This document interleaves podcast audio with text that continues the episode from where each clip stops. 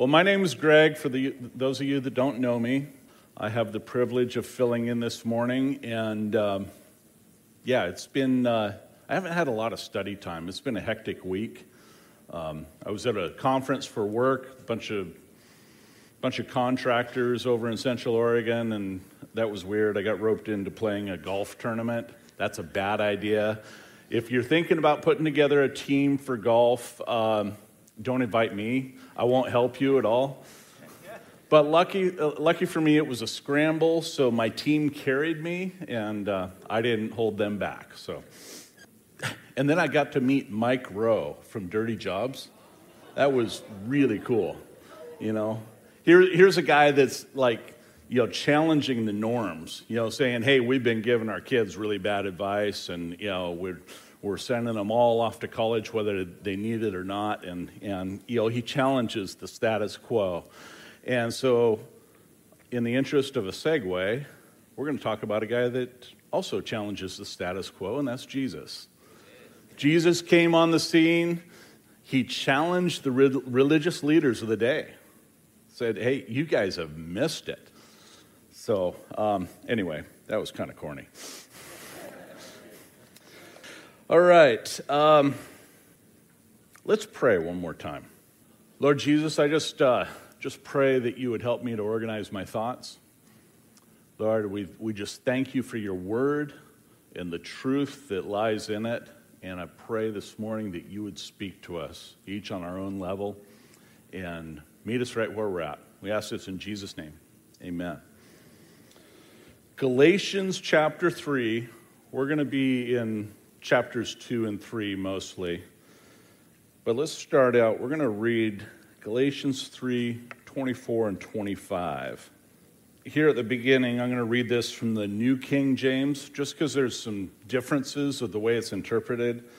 Um, but starting verse twenty-four, it says, "Therefore the law was our tutor to bring us to Christ, that we might be justified by faith. But after faith has come, we are no longer under a tutor." In the in the E S V version, it says, instead of tutor, it says guardian, kind of like a, a like a parent or a or a legal guardian. Um, in the King James, it says a schoolmaster. The law is our schoolmaster. I kind of like that because the law seems a little harsh, kind of like a schoolmaster, you know, with the yardstick wrapping your fingers. Um, So uh, I like that. But the law was our tutor or schoolmaster to bring us to Christ, that we might be justified by faith. But after faith has come, we are no longer under a tutor or schoolmaster. All right, so we're going to break this down a little bit. We're going to jump back. Uh, uh, we're going to go back to chapter two here in a minute. But um, first I wanted to talk about... Well, let me back up. Like I said, it's been a busy week, so my thoughts are not really organized, so you'll have to bear with me. Hopefully it makes sense. I'm, I'm going to try not to confuse you. But as I started studying uh, all of this stuff, I figured, you know, really I should, it's really a study of the whole book of Galatians. So I'm trying to trim it down into just a little bit so um, we can get you out of here at a decent time. Uh, I've got like four pages of notes, so that's going to be about four minutes of teaching or four hours, one of the two. Um, one of the gifts I inherited from my dad was the ability to stand up and speak in front of people. He was a pastor, so that means I did not learn brevity from him. So it could be a long time, but uh, or I could just ramble and it'll make no sense and you guys will leave. So um, what I want to talk to you about today is kind of a dangerous teaching. It, it feels almost reckless, and I'll explain that here in a minute. But it's dangerous only if we don't understand the meaning and depth of our salvation. So I just want to frame that. If something sounds reckless, well, it is if you are not digging deep into the meaning of your salvation. We have been saved by the work of Jesus Christ completely. I'll touch on this later, but we are positionally perfect. We are robed in the righteousness of Christ. We can't get any more righteous. When God looks at us, he sees Jesus. He doesn't see us. He doesn't see our shortcomings. He doesn't see our sin. It's all been wrapped up in the righteousness of Jesus Christ. And for that, I am very thankful. So a little background of the book of Galatians. Galatia was not one church. It was a region in kind of modern-day Turkey, kind of north-central region. And, um, and a lot of non-Jews, Gentiles, came to believe in Jesus Christ. And, uh, but then as the church grew and everything, Jewish leaders came in and said, "Congratulations. You got saved, you Gentile sinner. Now you must get circumcised. Now you must take on all of Judaism and follow the law completely." They were called Judaizers. The problem with that, they, they probably meant well, but the problem with that is they were adding to the work of the cross. They're saying the cross is not enough. You've not been saved completely. You're not really saved until you do all this other stuff. And that's that's what Paul is addressing here. So we're going to go back to chapter two, starting with verse fifteen. Don't get too excited that I changed the page here. There's still a lot here. All right. And I'm going to I'm going to go back to the E S V version. I was telling somebody beforehand, I'm going to try to do this all from the Bible on my phone. That's uh, that's a little scary because it's hard to just flip to the right place. I have to push buttons and everything. If I push the wrong one, I'm going to get the wrong verse, and it could be really weird. So let's read here, starting with verse fifteen of chapter two. It says, "We ourselves are Jews by birth and not Gentile sinners." So this is Paul talking. He says... Um, He says, we are we are Jews by birth, and uh, and you guys are not. In fact, he calls them Gentile sinners. I, I think I'd probably be offended. But, uh, but he's making a point here. He goes on, he says, "Yet we know that a person is not justified by the works of the law, but through faith in Jesus Christ. So we also have believed in Jesus Christ in order to be justified by faith in Christ, and not by works of the law." So he's tackling this issue head on. He's saying, we're Jews by birth, and even we know that the law does not save us. We've placed our faith in Jesus Christ. And then I like this. It says, "Because by the works of the law, no one will be justified." Psalm one forty-three two says, "For no one living is righteous before you." No one is righteous before the Lord because, you know, in, as David was writing that psalm, he was under the law. He recognized that even through the law, he could not attain righteousness. Um, the only righteousness we can attain is that of Jesus Christ through the work of the cross. I'm, I'm really glad that Pastor Chris, who's walking us through the book of Romans right now, I think that's like that's like undergrad work for the Christian. It's, it's absolutely essential. The book of Romans, read it, and you won't understand it. Read it again, and you still won't understand it. Read it again and again and again. A little bit will stick. But it is so great. As you digest the book of Romans, you start to understand, you know, nobody is justified before God apart from Jesus. It doesn't matter if you're a Jew or a Gentile. No one's justified. But we've been crucified with Christ, and he's given us his life. He's poured out his grace upon us. And in so doing, he's imputed his righteousness, basically deposited all of Christ's righteousness into your spiritual bank account. How great is that? But none of that comes through the law. So um, moving on here. So verse seventeen, but if in our endeavor to be justified in Christ, we too were found to be sinners, is Christ then a servant of sin? Certainly not. For if I rebuild what I tore down, I prove myself to be a transgressor. For through the law, I died to the law so that I might live to God. I have been crucified with Christ. It is no longer I who live, but Christ who lives in me. And the life I now live in the flesh, I live by faith in the Son of God, who loved me and gave himself for me. I do not nullify the grace of God, for if righteousness were through the law, then Christ died for no purpose. So there's so much here, and, and it's, I've been wrestling, you know, for the past twenty-four hours, of, you know, really how to break this down, and it it could literally take weeks. I'm not going to do that today.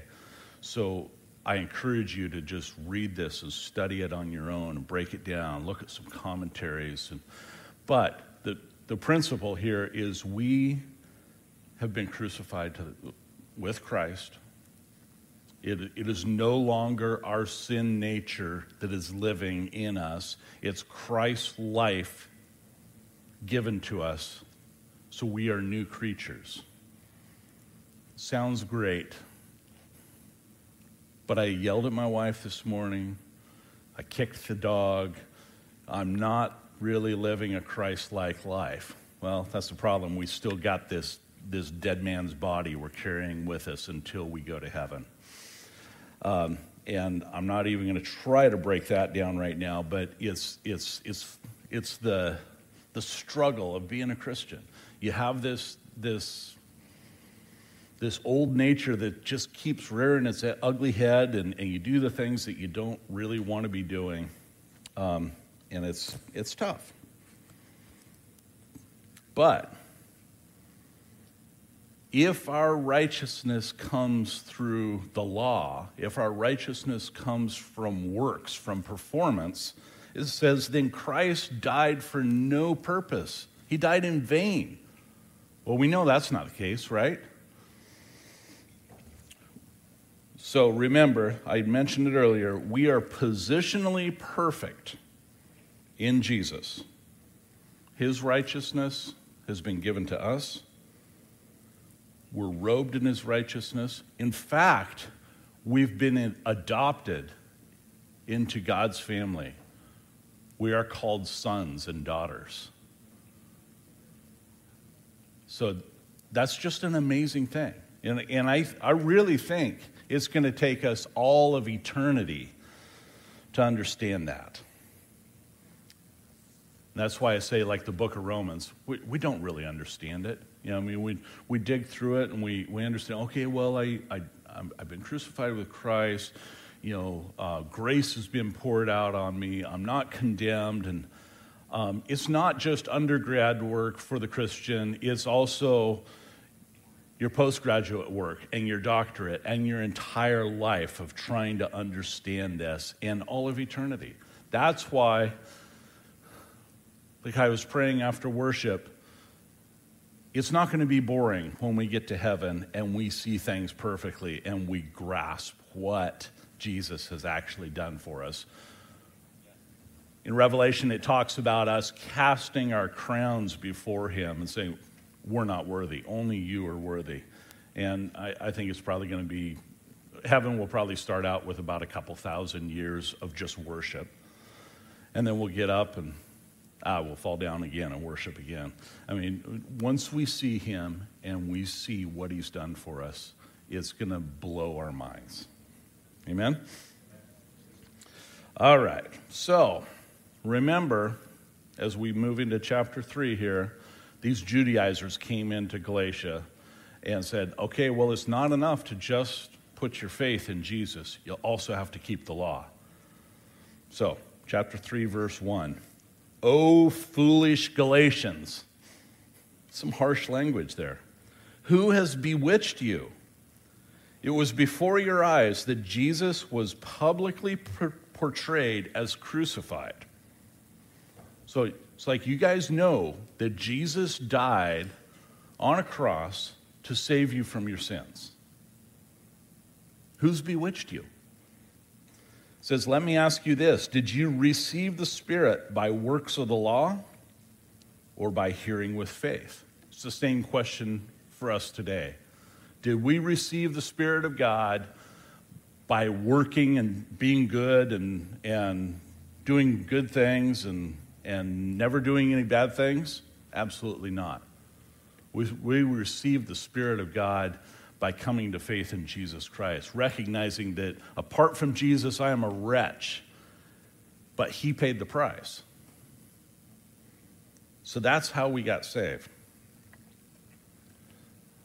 And then verse three, it says, are you so foolish?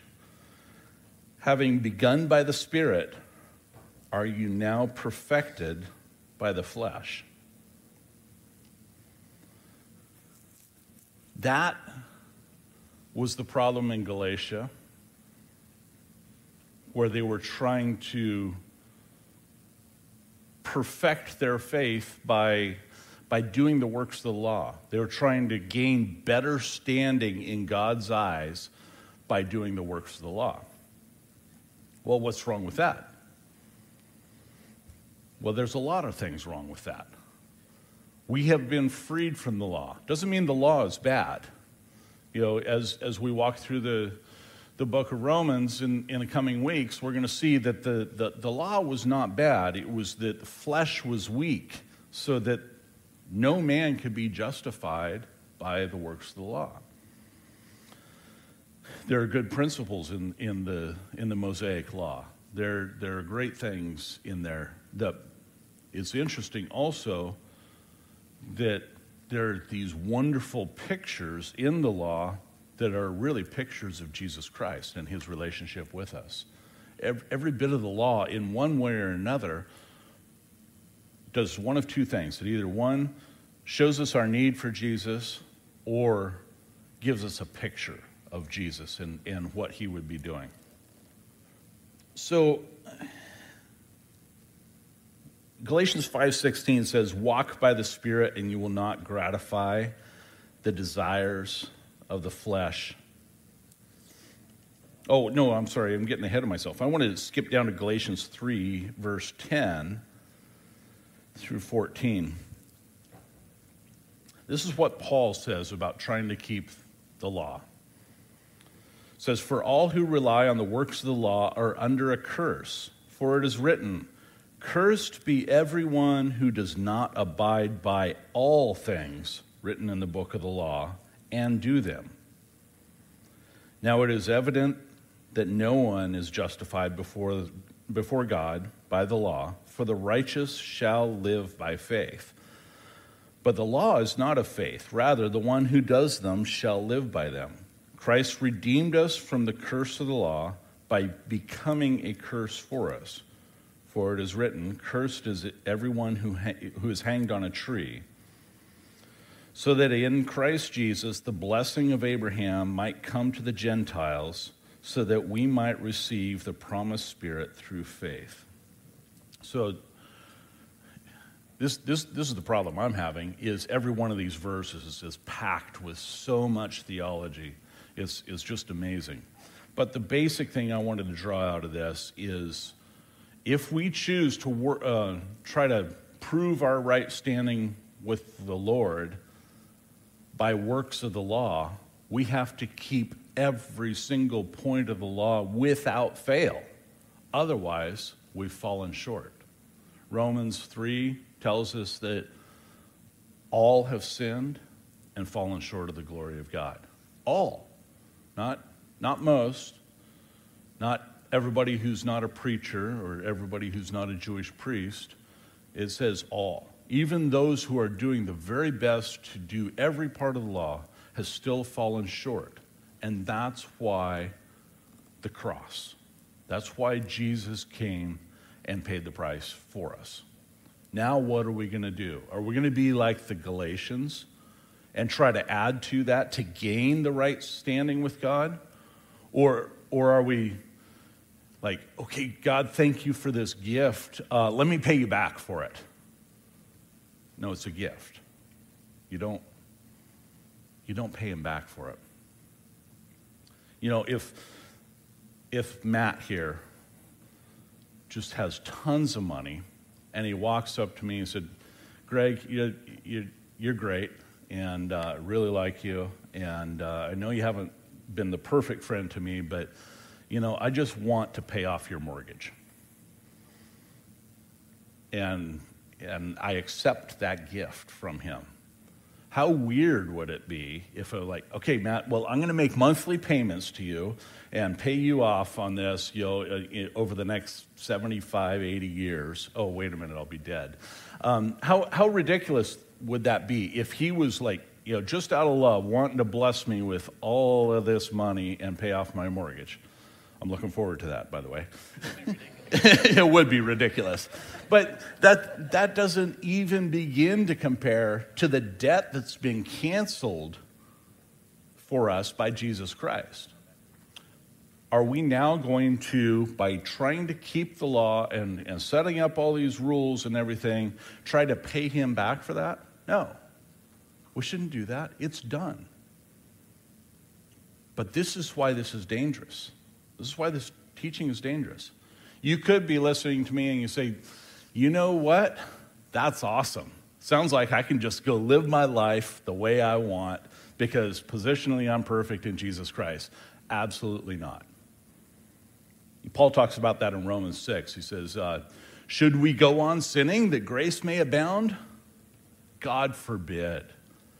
That, that actually would show our lack of understanding of our salvation. So,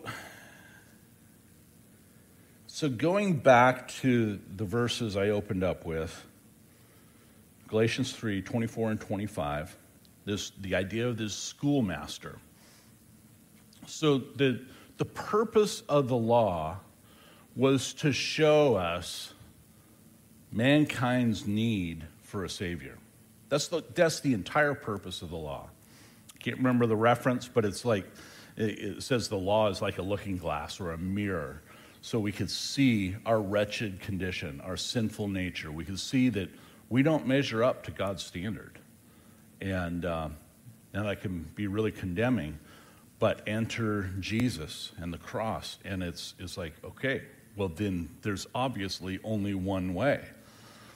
And we put our faith in him, and it's, and it's good.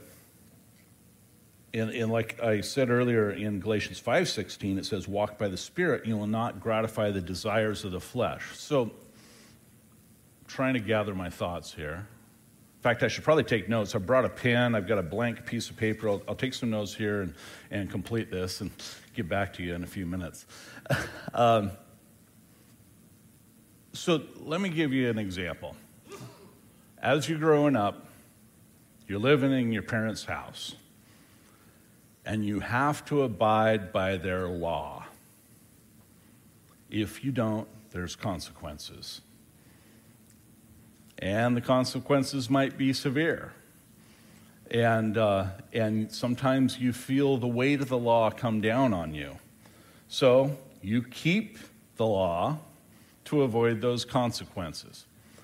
But then you graduate from high school, you go out of the house, maybe you go to college, and the law is not there with you. Dad's not there saying, better walk the straight and narrow or else. You're kind of on your own. And what happens to a lot of kids? They go off to college. It's like, I can do whatever I want. After a while, they find out, well, maybe that wasn't so wise. Maybe there was a good principle in the law. You know, this analogy breaks down after a while. But the danger for Christians is because we're walking in the flesh and we're thinking of this in, in human terms, we try to set up a new law for ourselves. So I don't think any of us are really in danger of trying to keep the, the Mosaic Law. Once in a while, there are, there are people that come into churches and, and try to say, well, you, you can't really be a Christian until you start doing this and this and this. You have to observe all the feasts and, and all that. No, the feasts speak of Jesus. We need to immerse our lives in Jesus. Um, but it, that does happen. But in general, this church especially, we're not in danger of, of trying to impose Mosaic law. But there's this great and terrible history of Christians trying to impose their own law. How many of you have heard of the, the Holiness movement? It's about one hundred fifty years old, maybe a little older than that. Started mid to late eighteen hundreds. Um, and I let me say this before I tell you the things wrong with it. I believe most of it was very well-intentioned. It's like, we want to be more like Jesus. I think that was the heart. But the the holiness movement here, I gotta find my notes here. The holy move, uh, holiness movement, if I just boil it down to just a couple of things, was, okay, you get saved, but then you need a second work from the Holy Spirit for full sanctification. You're not really fully a Christian until you until you have this second blessing from the Holy Spirit. And um, and it was made to, to sound like it was actually a work of the Holy Spirit. But what it became was a law imposed on Christians by the church. And it became the evidence of true salvation. You weren't necessarily really saved until you showed that that that you were you were truly sanctified. Two things happened from that. A lot of people felt like they were substandard Christians because they weren't performing as well as so-and-so. And so-and-so kind of started getting this feeling of pride. Hey, I'm doing better. Doing better than Peter over here. I mean, look at him. I mean, he's he's a mess. I'm a much better Christian. That's the danger. It appeals to the flesh, one way or the other. Here are some of the some of the rules that were set up. Men, do not ever let your hair touch your ears. Matt agrees. uh, do not let it touch your ears. Do not let it touch your collar. So mullets are out. It's got to be high and tight. Um, wear a suit. These are literal rules in churches. Women, make sure you wear only dresses. Do not cut your hair short. No makeup. And God forbid, no pants. All of you, men and women alike, don't ever go to a movie. Never listen to rock and roll. Don't even think about bringing rock and roll elements into church. No dancing. In each one of these things, there are elements of wisdom. Not enough to make it a rule. You don't, these are not from the Bible. My wife grew up in a church in Finland that was went so far as to say that men should wear suits, but they should not wear a tie, because a, a tie was, I don't know, too flashy. Um, yeah, it, it was really weird. Women shouldn't smoke, but the men had a special smoking room attached to the church. If you can imagine that. I, I mean, show me this in the Bible, please. I, I would like to see it. Um, And no musical instruments. Musical instruments were evil. Can you imagine that? I would die. I'm a musician. And not so much a singer.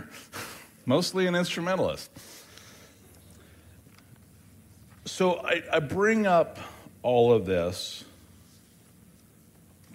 to say we have to be careful. We are not saved or even made more righteous by our works. We're not going to gain greater standing with Jesus Christ. But here's the problem. We operate in the flesh. I grew up in my parents' house. There were rules. I knew the boundaries. You know, I drive down the highway. I know the rules. I know what, where the boundaries are. I know that if I exceed a certain speed, I am at risk. And uh, um, and if I'm, yeah, there's no cops around, I'll be fine. Well, there's still other risks, too. You know, driving faster, more chances of things going wrong.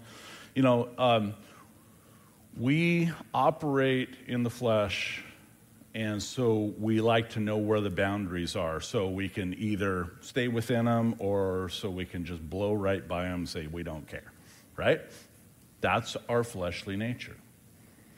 And and then we like to have this checklist. Okay, well, I did this, I did that. Or we like to have the checklist so we can crumple it up and throw it in the garbage like, I don't care.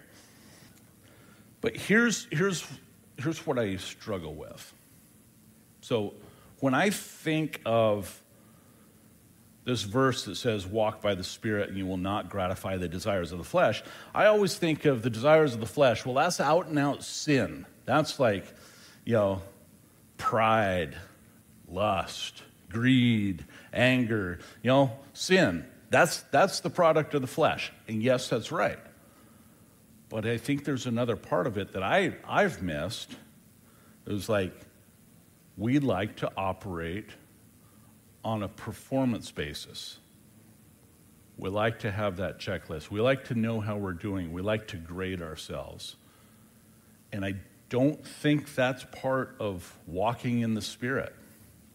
So we've already established we have been freed from the law. We are not under the law. We've established that it's not our works that save us. In Ephesians chapter two, we've been saved by grace through faith, and that's not of ourselves, it's a gift of God. That's how we've been saved. So now, like I said, the danger is we, how do we keep ourselves in check? Well, I think the key is the walking in the Spirit. So what does walking in the Spirit look like? Let's say you're a little kid, you know, about three, four years old, and you're, you're walking around the city with mom and dad. What would it be if you just stay, you know, thirty, forty, fifty feet away from mom and dad, and there's cars going around and crosswalks and, you know, just chaos and unsavory people walking the sidewalks and all of that? That probably wouldn't be good. Are you still a child of mom and dad? Absolutely. But you're probably in danger. But what's much better is if you're walking right in step with mom and dad, maybe grabbing both of their hands and just walking. You're not going to get in trouble unless, God forbid, mom and dad uh, lead you astray. But I think that's what it is for walking in the Spirit. We walk so close to the Lord and, and just endeavor to be engrossed in that relationship with him that, that, that we just don't go astray. He places new desires in our hearts. He, he transforms us by the renewing of our minds as we're digesting the truths of his word. It's not, it's not a system of rules, but we start to see the principles that he lays out. So years ago, I went to a church. It was in downtown Astoria. It's not there anymore. Um, it was in the late eighties, early nineties. And um, you know, I was pretty pretty active in the church and uh, helping out with the youth group and, and uh, playing some music on the worship team. And, and uh, it was a great, vibrant church. But I was really, really troubled that before the service and after the service, there was a group of folks that would go outside on the sidewalk by the entrance to the church and smoke their cigarettes. I grew up in a pastor's home. I was saved when I was six. Never really understood my sal- salvation. I don't know why that is. I, maybe I'm a little dense. But uh, really, I was a closet legalist. So I'm looking at these folks standing around there and I was like, They got to quit doing that. That, that looks bad for the church. Bunch of guys smoking cigarettes around the door of the church, it's horrible. I wouldn't say I heard audibly from God, but he really checked me on that.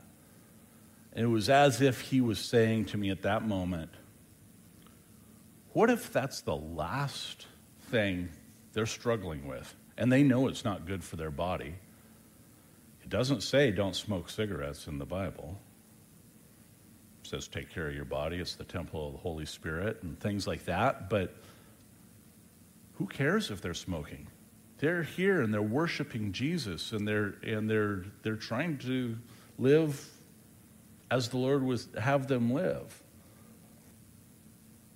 Now that was thirty some odd years ago, and I think now I'm just starting to understand some of this, that we as Christians will set up rules for ourselves, but we also set up rules for other people. And I'm I'm not talking about, you know, gross sin that that God says do not live according to this lifestyle. You know, um, you know that's that's something we. We need to, in love, steer our brothers and sisters away from, steer them back to the Lord and and have, encourage them to really submit their lives to the Lord in, in that area. Yeah, I mean, well, in every area, obviously. But, uh, um, but what I'm talking about is, okay, in the holiness movement, and still today, you have a lot of churches where if you don't show up in a suit and tie or a dress and high heels, you're going to be frowned upon. I could walk in there like this, and they're like, oh, look, a sinner came to church. Seriously. We're not in danger of that here, by the way. But do we look at it the opposite? Somebody comes in nicely dressed, like they're going to a nice Southern Baptist church or something like that, and you know they're in their Sunday best, and and and the wife has the nice hat on and flowers, and and the guy is you know in his silk suit and just looking really good, clean shaven here, no beard, no scruff like this. His hair doesn't touch his ears, and we look at him and say, "Wow, you really don't understand, do you?" Because we are passing the same kind of judgment on people. We're setting up these rules like, you know, to be a real Christian, you have to cast off all of that. No, it doesn't matter. It doesn't matter. That's between them and the Lord.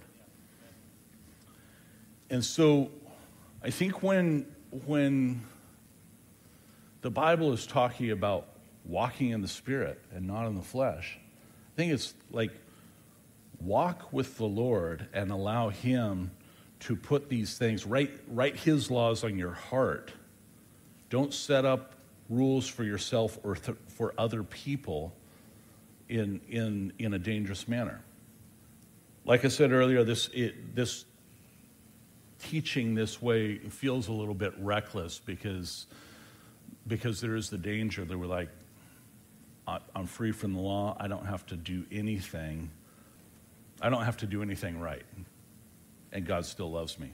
Well, technically that's true, but like the child that leaves the law of mom and dad's house and goes out there and lives recklessly, there will be consequences, so there's biblical wisdom that must be applied to your life. But there's another thing. If we understand the depth of our salvation, we understand the, the magnitude of Jesus' sacrifice on the cross, wouldn't we want to live a life of gratitude and and do nothing that would grieve him? It's like, it's like, Matt, you just paid my mortgage. I'm going to do everything I can to please you. I, I can never repay you, but but I want to please you. You know, let me help out mowing your grass or something, just, you know, just out of gratitude, you know. It seems, it's really small compared to paying off a mortgage, but it's the least I can do. Maybe it's the most I can do. I'm not a very good grass mower, but but it, does that make sense? Our life should be one of gratitude based on the magnitude of what God has given us, not a life of law and rules and, and judgment, because you will be eternally frustrated if you try to do that, because I guarantee you, you will fall short, or somebody around you will fall short, and you'll be looking your nose down at them and be passing judgment and condemning them, and like, oh, well, then you just failed there personally too. You know, there's, it, it's, that's not the life we're called to live. So like I said, in the modern church, legalism can creep in. It'll creep in subtly. We try to try to formulate what a Christian should really look like. And then we set up these rules for ourselves and for others, and they lead to two things. One is condemnation, the other is pride. Both are not from the Lord. We have ideas of what Christians should dress, or the way Christians should dress. Now, there are principles. We should dress modestly. We should not be like spending all of our money on on the nicest clothes, to the detriment of, you know, putting food in our kids' mouths, you know, things like that. I mean, there's there's principles. Do we set up political views? If you're a Christian, you're going to vote this way. Or if, if you're a Christian, you're going to take this stance on this issue. Well, there, there are principles in the Word that should guide our political views. But there's no hard and fast, thus saith the Lord, thou shalt vote X. It's not there. And I think as Americans, we... We, we tend to equate Christianity with certain political bents. Work out your own salvation. Hey, if you're a Christian, you will pull your kids out of public school and homeschool them. There's a nugget for you. No, you should pray about what the Lord would have you do for your kids, not somebody else's kids. You know, for example, my wife and I talked about homeschool. My kids are grown. They're out of the house. We've messed them up thoroughly. No. they, they'll spend a whole lifetime in, in therapy and, you know, on their faces before the Lord trying to get right. No. Uh, but we, we talked, you know, very early on. It's like, I, I don't think homeschool's for us. You know, it, it, my wife's not wired that way. Um, I was working outside the house, so that wasn't going to work. But we had them, we had them in a Christian school for several years, and then they finished out their school career in, in public school. And they were thoroughly shocked. And, uh, and uh, you know, it was good. They were still in, in our house, and we were able to help them navigate how to deal with non-Christians. Um, that was our path. Not going to say what you should do. You should lay it before the Lord. But we can start leaning one way really heavy. This is what you should do if you're a Christian. No, don't do that.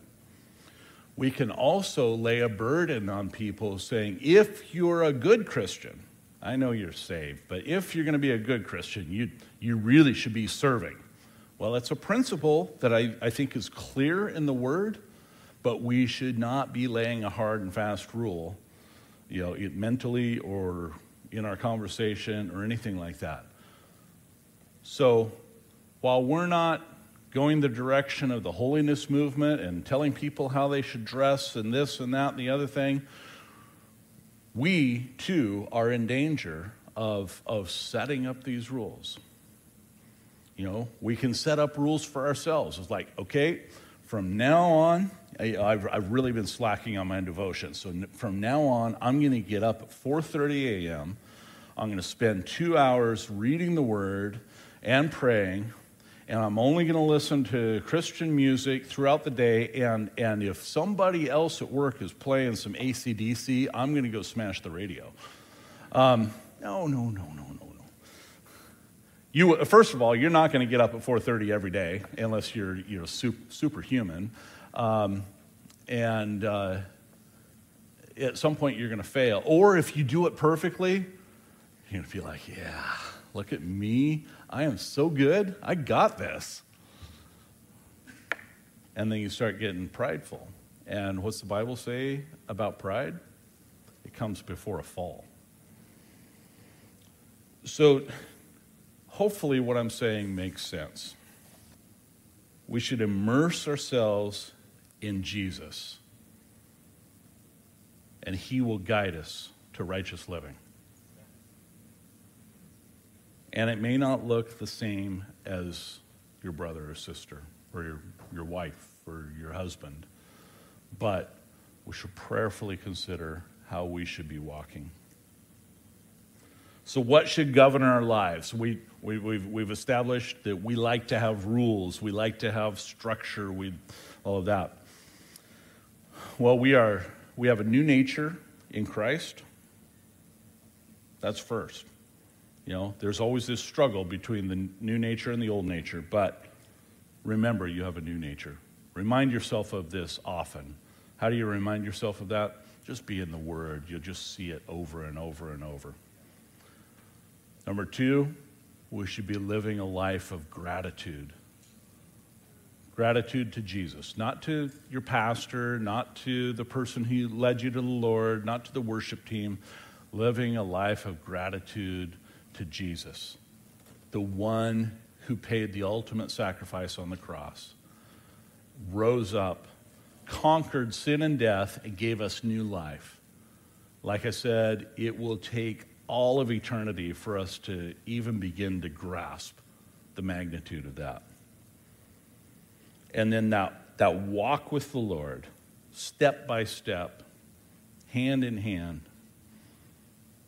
and just don't allow any space between you and him. And that, that's going to keep you on the right path. As soon as you start to let a little distance occur between you and the Lord, that's where you're in danger.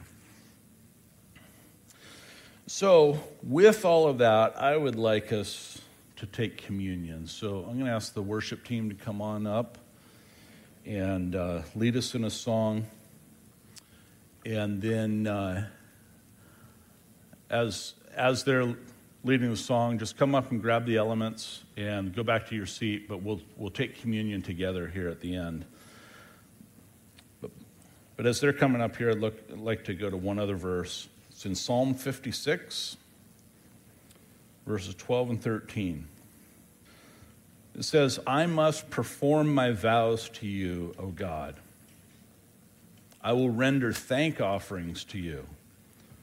For you have delivered my soul from death, yes, my feet from falling, that I may walk before God in the light of life." So he's the one that's delivered us from death. He's kept us from falling. And he, he's the one that helps us walk in the light of life. So as we're preparing for communion, ju- just... ask that that would be your prayer, just one of gratitude to our Lord who has who has saved us. He's given us new life. He's he's saved us from certain death and destruction. All right, Lord Jesus, we just thank you for everything you've done for us, even though we barely grasp it at times. And Lord, as we prepare our hearts for communion, and just pray that you just speak to each one of us about how we we might be walking in legalism, you know, for ourselves or for other people, and just help us to surrender that to you. But also help us to be reminded of what we've been saved from and how great a work you've done for us. We ask this in Jesus' name.